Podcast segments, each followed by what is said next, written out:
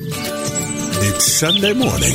Time for the great outdoors with Charlie Potter. Brought to you by the all new Chevy Silverado and ChevyDriveChicago.com on Chicago's very own 720 WGN. Good morning.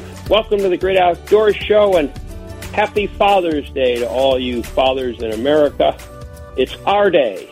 Hope you enjoy it, and I hope you enjoy it with your kids or grandkids, and that you can do it on the water fishing or sailing or taking a hike or riding a bike. It's a great day to get outside in the Midwest, and it looks like it's going to be a great morning in the Chicago area.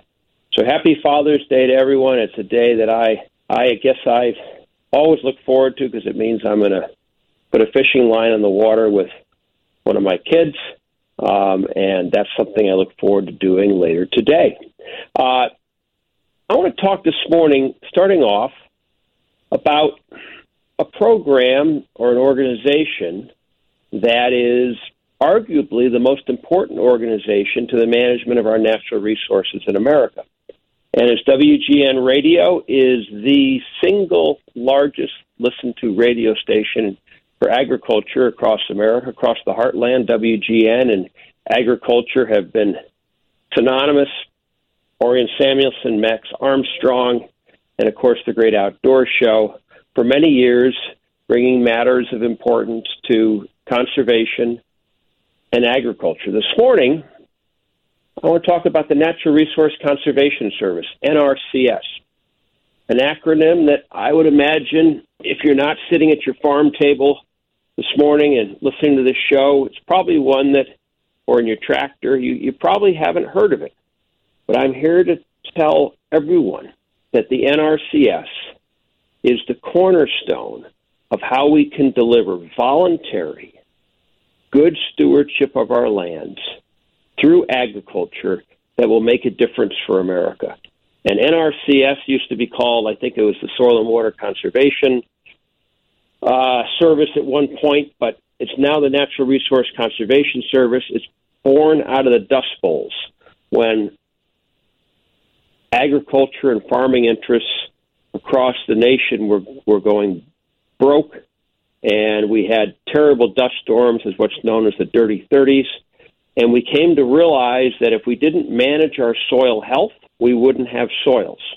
And we've all seen pictures of the dust blowing across Kansas and literally just burying houses. Simple wooden structures went completely under under dirt.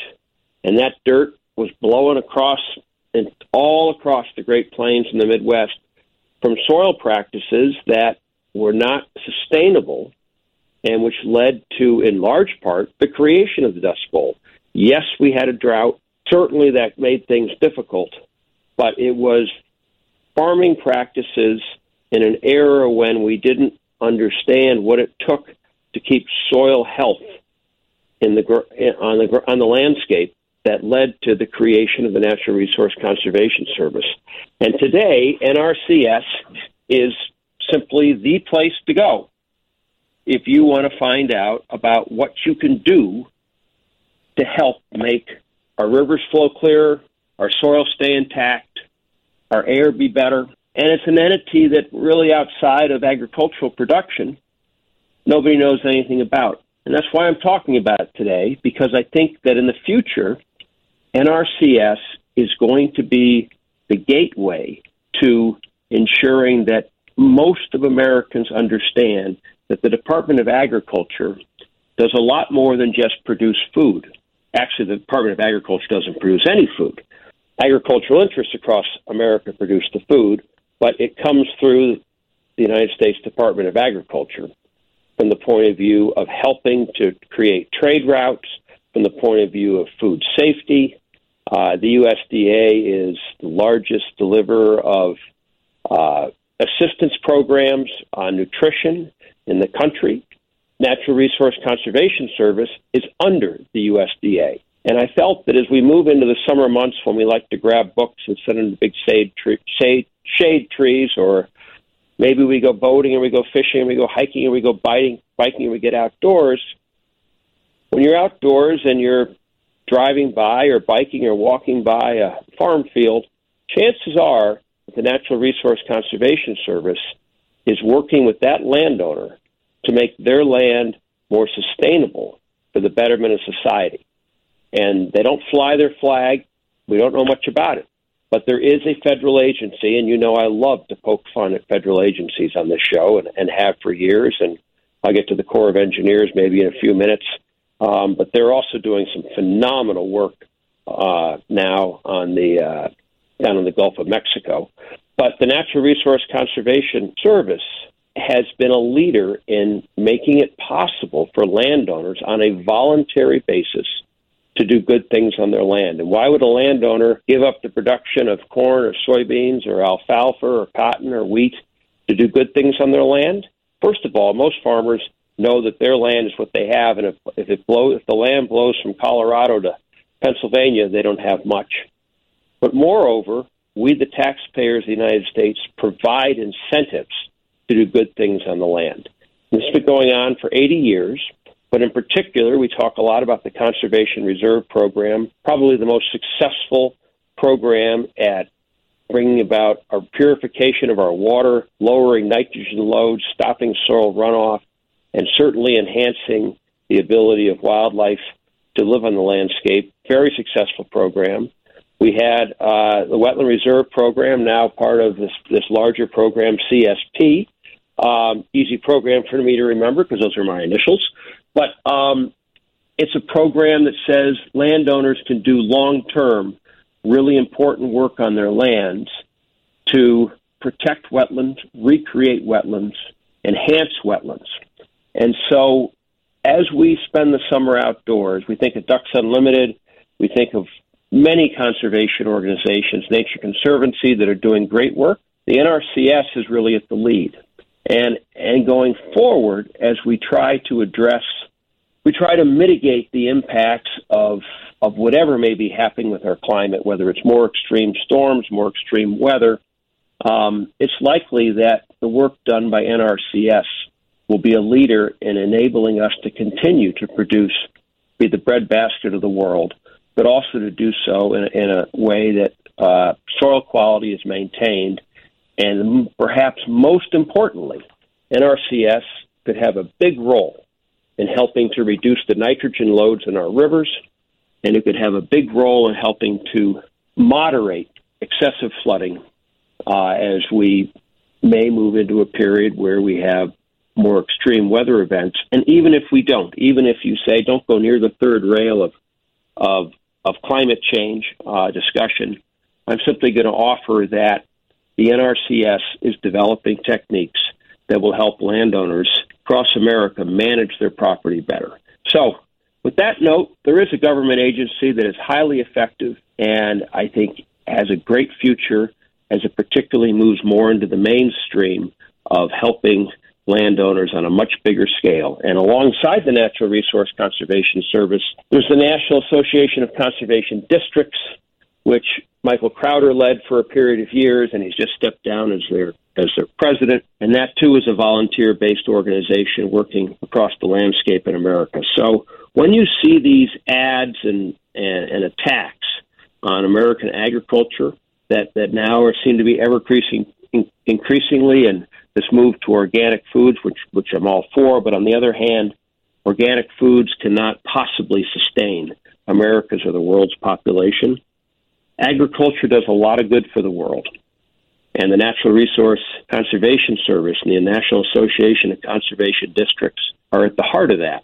So if you want to learn more, get involved. Go find out what the National Association of Conservation Districts is doing. And if you're in agriculture this morning and you're listening, uh, you're probably nodding your heads to a certain extent, but if you're not familiar with working with NRCS, be a great thing to do. They can help you and they can help society make America a better place to live. I'll be back in just a moment with much more on the Great Outdoors Show. And when I do, I'm going to start off with a story about Yellowstone Park. And you honestly, you, you can't believe that some individuals could really think that putting a, a calf elk in their car and transporting it to the hospital would be a good idea. But I'm going to tell you about that. Somebody did. Thanks for listening. This is Charlie Potter in the Outdoor Voice of Chicago and America 720 WGN. And now a message from our longtime sponsors, the Northwest Indiana and Chicagoland Chevrolet dealers. When sunrise is your alarm clock, life is different. You eat a ditch for breakfast. Love the smell of diesel in the morning with a hot cup of Joe. The weather report is 40% chance of mud. And corporate pull, that's 36,000 pounds of towing capacity with a gooseneck trailer. Muddin is PTO. You know sometimes when the paved road ends, the fun begins. Chevy Silverado 3500 HD is waiting to run over something, anything. No road, no problem, because the best way out is always through. A trouble rides a swift horse, and you don't want trouble pulling a backhoe loader. Chevy Silverado HD is a wake up call. Now, during Chevy truck season, get a $1,000 accessory allowance toward the purchase of a new truck with accessories. You worked hard for your money, spend it smart. So see your Chicagoland and Northwest Indiana Chevy dealer today or go to ChevyDriveChicago.com for all the details. Chevy Silverado HD. Power up and experience life in HD. It's Charlie Potter and the Great Outdoors on Chicago's very own 720 WGN. Welcome back to the Great Outdoors Show. Charlie Potter, your host here on WGN Radio. Going to leave the good work of the Natural Resource Conservation Service and sort of their sister agency. They're not an agency, but the National Association of Conservation Districts. And I'm going to talk about something that, well, it's Father's Day, so I hope the dads didn't do this. Yellowstone urges visitors to protect wildlife after tourists put baby elk in their car. I am not making this up. I used to live in Montana, as many of you know. I spent a lot of time in the West, and I've spent a great deal of time in Yellowstone, and I, I have seen some of the stupidest things humanity could do in a national park, but this one might top it. I, I've been in Yellowstone Park when I have watched buffalo standing in the middle of the road, and individuals, they get out of their cars with their cameras and literally walk up to a buffalo. Now, you can't if, if people are going to do stupid things, you really can't make it so that I guess they're not going to do stupid things. But when it comes to common sense, you sure would hope that we have some common sense. I, I watched once the most dangerous animal in the wild in America is a moose, a cow moose. They're unpredictable. And a cow moose with a calf is is virtually the same as a grizzly bear with a cub. You don't go near them. Yet I was fishing once at Slough Creek, and a cow moose with a calf sauntered across the prairie and came down to Slough Creek and back in Yellowstone. I was in the second meadow, Yellowstone National Park, and my first reaction was give them their room. This is I'm here for the day. They live here every day. Somebody downstream put their fishing rod down and walked towards the cow moose to t- get a better picture. They're lucky they're still standing. So Yellowstone Park has taken it upon themselves to urge visitors to use common sense. But if you don't have any common sense, I'm not sure how you can urge someone to have common sense. So, how about lack of common sense when a visitor to the park found a newborn elk calf on the side of the road? The cow elk was nearby. They got out of their car. They put this newborn calf in the back seat of their car and they brought it to the West Yellowstone Police Department. Can you imagine? It'd be like here, in Illinois, Wisconsin. You see a little fawn deer, except calf elk are a lot bigger than fawn deer. You see a little fawn deer on the side of the road with the doe next to it, and you get out of your car and separate the fawn from its mother and take it to the local police station and say, I found this on the side of the road. Can you help me? That's exactly what happened in Yellowstone Park, except it was a, a calf elk. So that's probably about the stupidest thing I've actually heard of.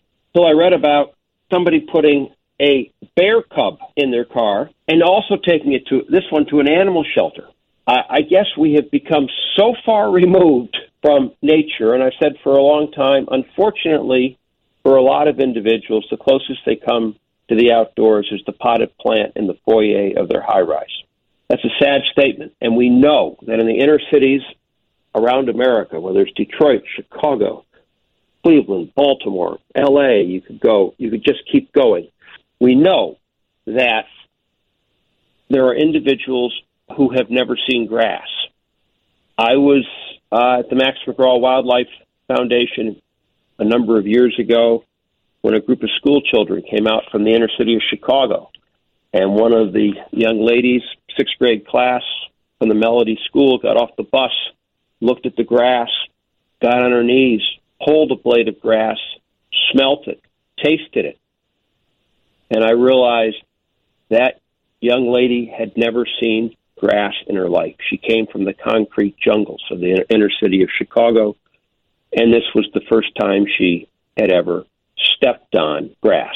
And she picked up that blade of grass and she did what all of us do with our greatest senses sense, smell, and taste.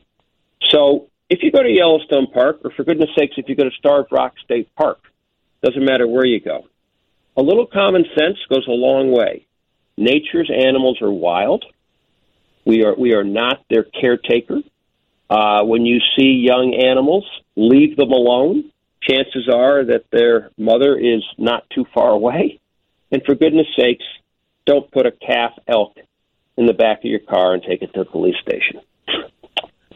Moving on. I'm going to talk for a moment about BLM, Bureau of Land Management, and TRCP, Theodore Roosevelt Conservation Partnership, and the time I have left.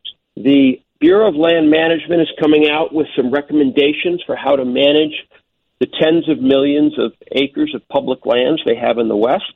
The Theodore Roosevelt Conservation Partnership is urging individuals to comment on this, and and I would offer scratch a little below the surface. The transformation taking place at the Bureau of Land Management may actually not be good for the long-term health of wildlife and our environment. I've spoken about this a little bit before, and I will again in the future, but just because an agency says it wants to do better things, in this case, the Bureau of Land Management for soil and water management and for, for cattle management, you need to look a little deeper and understand what those better things are. Does it mean we're going to lock the gate and keep cattle out of millions of acres of land that they historically used and that the buffalo used before them? And if there's nothing on those lands, what's going to happen to those lands? Are they just going to become tinderboxes for wildfires? Are we doing this because a couple of hunters, all of which I'm for, might use those lands in the fall and, and, and magically expect that now there'll be more wildlife on those lands because there were fewer cattle or sheep? Those are the kind of questions that we need to ask. And it's hard in a press release to understand where this directionally is going. But I would offer that we need to be cautious before we make rapid changes in how we're managing our lands of the American West under the Bureau of Land Management. Ranchers and farmers have been pretty good stewards of those lands. And individuals who may live in a high rise in Washington, in New York City, or maybe they live in, who knows, suburban Virginia they likely have not been stewards of those lands, and they don't understand the complexity of managing those lands. Well intentioned as it might be, it's hard to bring about, and maybe sometimes we shouldn't bring about seismic change without really understanding the consequences on the other side.